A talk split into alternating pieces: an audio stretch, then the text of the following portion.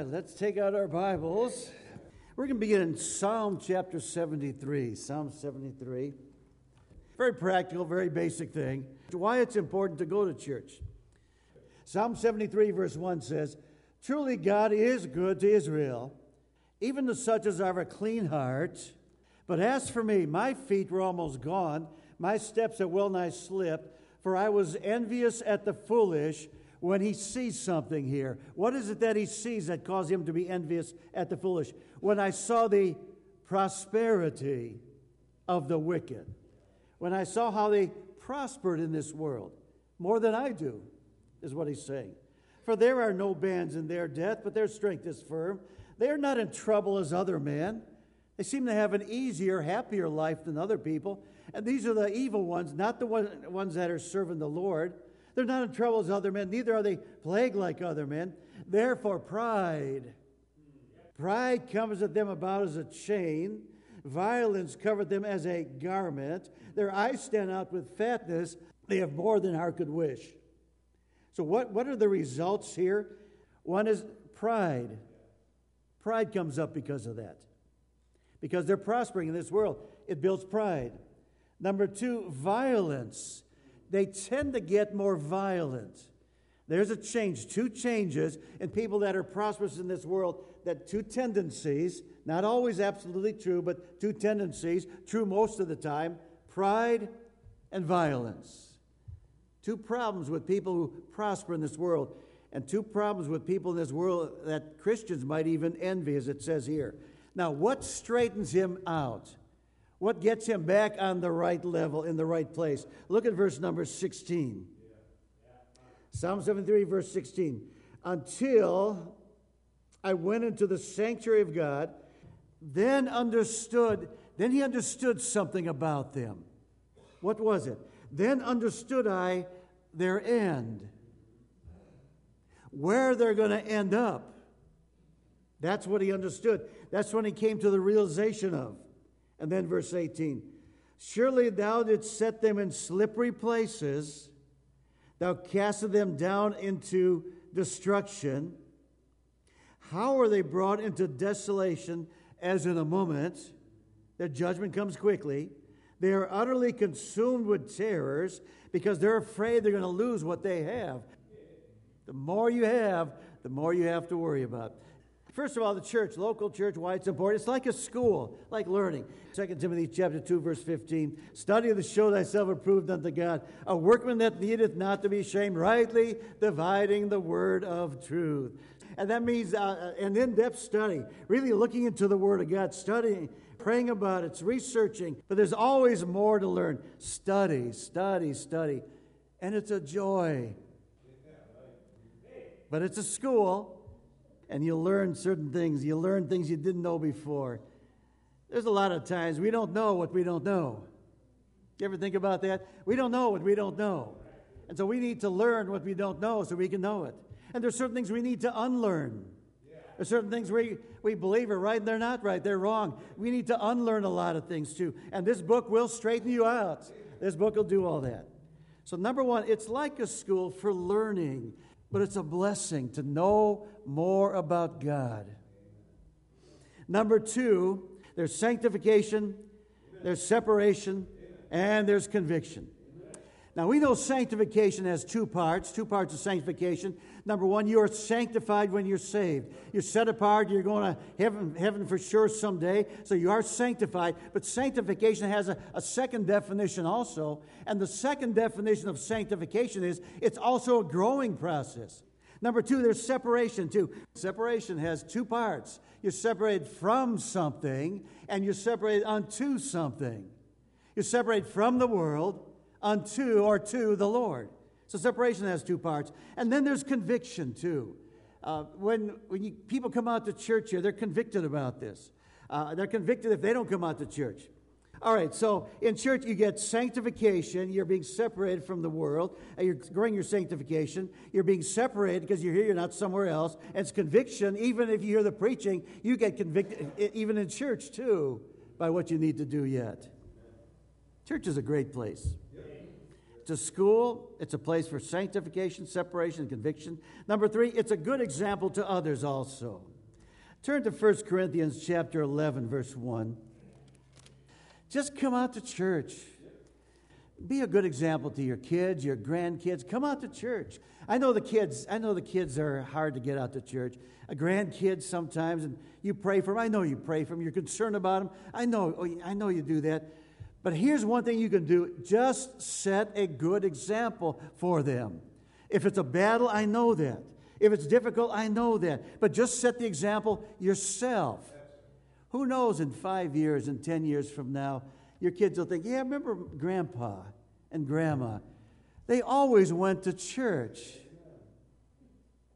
I believe God will work in people's lives that, day, that way. Set a good example. 1 Corinthians chapter 11, verse 1 says, and again, this is not even the Lord talking.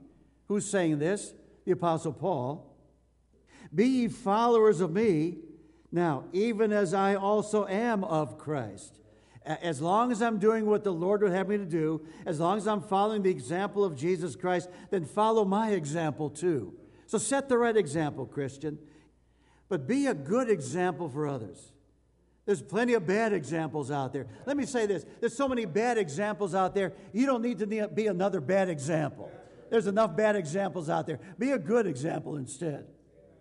All right, number four, point four in my outline for fellowship with other Christians, to, to be around other Christians. Proverbs 27 17, iron sharpeneth iron, so man sharpeneth the countenance of his friend. You know, we need to rub off on each other you know what I found too? People that dri- drop out of church, if somebody drops out of church, one of two things happen, and sometimes two things. Number one, they lose their enthusiasm for serving the Lord. You can't be a Lone Ranger Christian. You can't do that. You got to be with other Christians. Need to be here. Don't start drifting away from church because one, you'll lose your enthusiasm. We need each other to keep ourselves revived. And number two, what I've also seen happen is people get off on doctrine.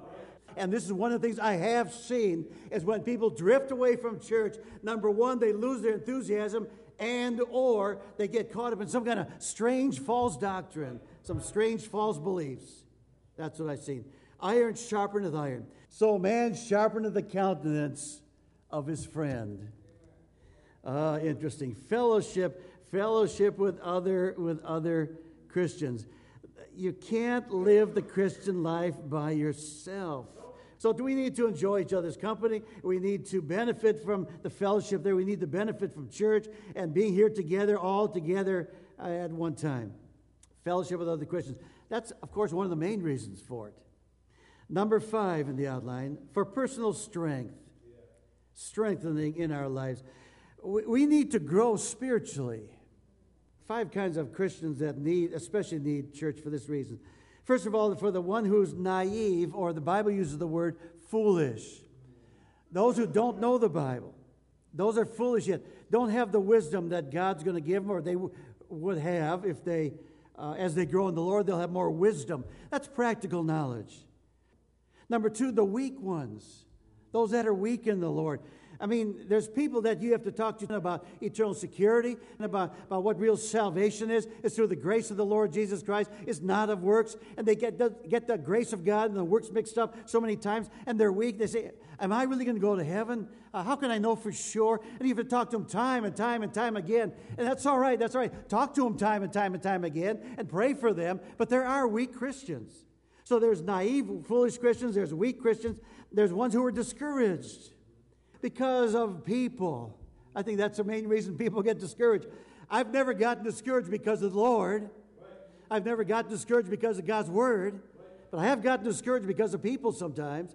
And so we need to be strengthened, strengthened beyond that kind of discouragement, strengthened beyond the weaknesses that we have.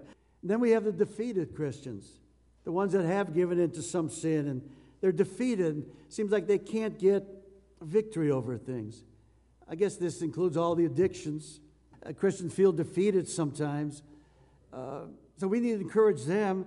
They need to be strengthened. We need to help strengthen them. And the wounded ones, the wounded ones, the ones that have really been hurt in different ways. So these are the ones that need to be strengthened, to build up in the strength to withstand the temptations of the world, to withstand the strength of people. Look at Job. How many friends did he have? How many people did come up? Well, three. He said three.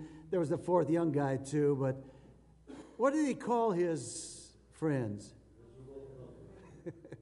yeah. Did Job make it through all that? Yeah, he did. He did. So, for personal strength, to be strengthened at times we need it. The naive, the foolish, the weak, the discouraged, the defeated, the wounded need, need the strength. That happens at church. You know, we need a revival every service here. I try to preach kind of that way. So we have revival at our church all the time, all the time. So growing in personal strength. Number six, this is an interesting one. It's a sacrifice of time. I got up this morning uh, at, my time. I usually get up, got ready, came out to church here. It, it's a wonderful time. I could be someplace else, but I sacrifice my time and I sacrifice my energy to be here at church. Here's the point I want to make it is a sacrifice. Don't take it lightly. You could use your time doing something else. You're giving, you're sacrificing time. Time is a commodity. Time is something. Just like money is something, your energy is something, time is something, and you're using this time to come out to church and you're sacrificing the time to be in church to honor the Lord. And when you invite someone to church, many times, what is their excuse? I am so busy. I'm so tired with this. I don't have the time. Well, that's why it's a sacrifice. You're giving the time to the Lord. And don't take it lightly. Don't just say, Well, I just went to church this morning. No, you were at church this morning. You sacrificed something for the Lord, your time. Some spend time driving the church here. Some spend more time driving in the church than others here. And the Lord sees that. And the Lord honors that. That's what's involved in church. The time that's involved, too. So it's a sacrifice of time. And then also, point number seven in my outline, unlike this one, to be somewhere. I referred to this already a little bit. Where else can you sing spiritual songs? Where else can you hear the Bible taught, preached? Where else can you say amen? Like if people go to a ball game, I guess the football teams are playing today, most of them are, I guess. And if your team scores a touchdown, does everyone in the crowd yell, Amen. they yell a lot of things, uh, but I guarantee it's not amen. Why? It doesn't fit there, does it? It fits here. See? It fits here in church. So we sing songs about the Lord Jesus Christ. We sing spiritual songs here. They don't do that in those coliseums. They don't do that in, in those stadiums. You hear the Bible taught and preach here. You come under conviction of the Holy Spirit of God here, right here in this church. You say amen right here in this church. That's where it is. It matters where you are, it matters where you go. Turn to Exodus chapter 32, verse 23. It matters where you are. I brought myself to church this morning. You brought yourself to church this morning. You did right. I did good. You brought yourself here. Exodus 32, verse 26. Where you are makes a difference where you are makes a difference. Exodus 32, verse 26. You know the story. Israel sinned with the golden calf. The Lord was going to bring a judgment on them. Moses prayed for them, but then he goes down. Exodus 32, verse 26. Then Moses stood in the gate of the camp and said, Okay, who is on the Lord's side? Now, how can they show they're on the Lord's side? They might be on the Lord's side in their thoughts. They might be on the Lord's side in their love of the love of their heart. They might be on the Lord's side in their doctrine, but how can they really, really, really show they're on the Lord's side? Verse 26 again. Then Moses stood in the gate of the camp and said, Who is on the Lord's side? Now, to show whose side they're on, He's going to tell them to do something and to be somewhere. Here's my connection to do something and to be somewhere. And said, Who is on the Lord's side? Let him come unto me. So, in other words, where you are right now, that's not where you should be. I want you now to come unto me. And all the sons of Levi gathered themselves together unto him. In other words, if you're on the Lord's side, move. If you're on the Lord's side, move. Move from where you are to where you should be. Move from where you are to where the Lord wants you to be. Get moving. Where you are makes a difference. You need to be here, not there. You need not be with the crowd out there. You need to be with the Lord, uh, with the Lord and, and His crowd here. It makes a difference where you are. You need to be somewhere, somewhere. Praise the Lord, you're all in the right place today. I wonder when the rapture is going to take place. Sunday morning would be a good time. it's always good to be caught doing something good. I was caught doing good. I was caught doing right. I was caught in the right place at the right time, not the wrong place in the wrong time. I was in the right place at the right time. It makes a difference where you are. Where are you during the week? Where are you? One pastor friend, uh, pastor at, at Southside there, he got on all his teachers, everybody. He said, We had this, some kind of activity. He says, And some of you weren't there. Where were you? And he was mad. He was, honestly, he was really mad about that because he wanted everybody to be at their church activity. And they weren't. Some of them weren't. Where were you? If the rapture takes place on Sunday morning here, all of us in church would say, hey, I was in the right place. What if they're not here and they could have been? You know, they're not in some good church somewhere. Be somewhere. And where you are matters. When you're in church, you're in the right place. Every Sunday church. To be somewhere, to be the right place. And then also, point number eight in my outline it's a joy. I like, you know, it's a joyful thing. I like being happy. You know, I enjoy, I'd rather be happy than sad. I'd rather be happy than nervous. I'd rather be happy than hurting. I, I, I like being happy. I want to be happy. And the Lord gives us that joy. Now, we also know the Bible talks about there's the difficult t- things, and we, we mourn with those that mourn. I know that. And, and sorrow is better than laughter, for by the sadness of the countenance, the heart is made better. I know that too, too. But I, I'd rather be happy. I know God puts me through difficult things, and He does every Christian for chastening and, and helping us, encouraging us. I know that too. But I'd rather be happy. But you know what the Bible says? Turn to, in fact, I'm going to show you what the Bible says. Turn to Psalm chapter 16. Psalm chapter 16. We're going to look up three verses here in Psalm that talk about where you get real joy. I used to be happy before I was saved. I had difficult times before I was saved, too. I had some unhappy times. But when I got saved, I have a greater joy than I ever had. That should happen at church, and it does happen at church. Psalm chapter 16, verse 11. It says here, Psalm 16, 11, Thou wilt show me the path of life. In thy presence is fullness of joy. Real joy, full joy is in the presence of the Lord. And the Lord is, is among his saints. The Lord is among the church as they gather together. So in thy presence is fullness, a fullness of joy. Now turn to chapter 126, verse 1. Chapter 126, verse 1, 2, and 3. Psalm chapter 126, verse 1. When the Lord turned again the captivity of Zion, we were like them that dream. Then was our mouth filled with laughter, and our tongue with singing. Then said they among the heathen, The Lord hath done great things for them. The Lord hath done great things for us, whereof we are G L A D, glad. I'd rather be glad than sad. I'd rather be glad than mad. I just like being glad and having the joy of the Lord. Turn also to chapter 132, verse 9. Just a, probably one page there over. Chapter 132, verse 9. Let thy praise be clothed with righteousness, and let thy saints shout for joy. For joy. I want to be happy. Eternal joy once I get to heaven. Now, I know there's tears in heaven too. I need to qualify that a little bit. But finally, in the final state, all tears will be taken away in the final state. Joy, the joy I have in the Lord.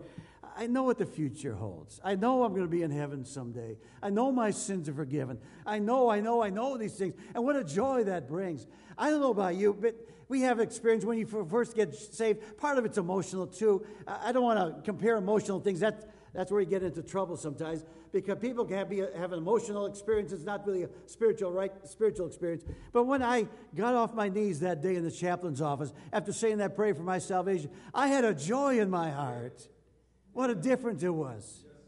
What a difference. For joy, for joy. And then also, every Sunday church, point number nine, and this is the main thing. This is the main thing. To honor and glorify the Lord. That verse in Revelation 4:11 that we have memorized from the Sunday school time. Thou art worthy, O Lord, to receive glory and honor and power, for thou hast created all things and for thy pleasure they are and were created. Revelation 4:11. We come out to church to honor his commandments with obedience. We come out to church to because he gave us the invitation to fellowship with him. We came to his house because we're family members.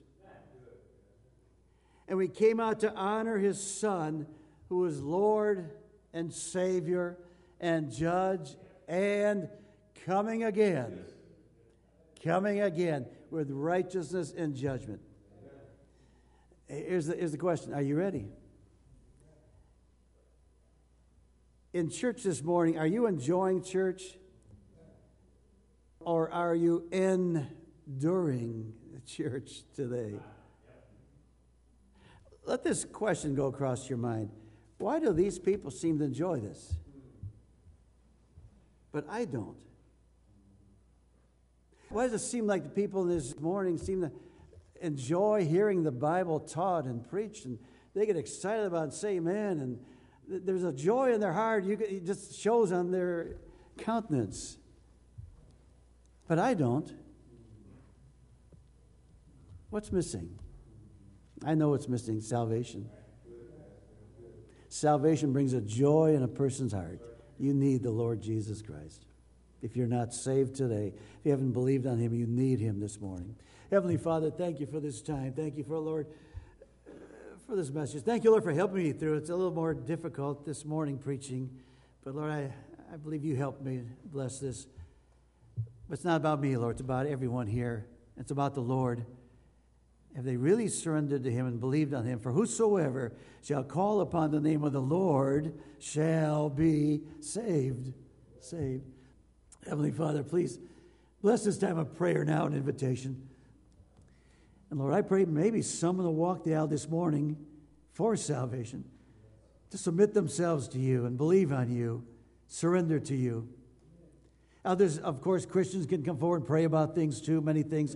That's the invitation, also, purpose for the invitation. But Lord, especially for those that are here this morning and didn't really enjoy it, they endured it and couldn't understand why others are getting all happy about this, but they're not. Lord, help them understand why the difference is there. Help them understand that. Please, Lord, we, we pray for them, we plead for them. You died for them, you love them. They need to say yes instead of no. So bless, meet spiritual needs during the invitation prayer time, please. In Jesus' name, I do pray and ask it now. Amen.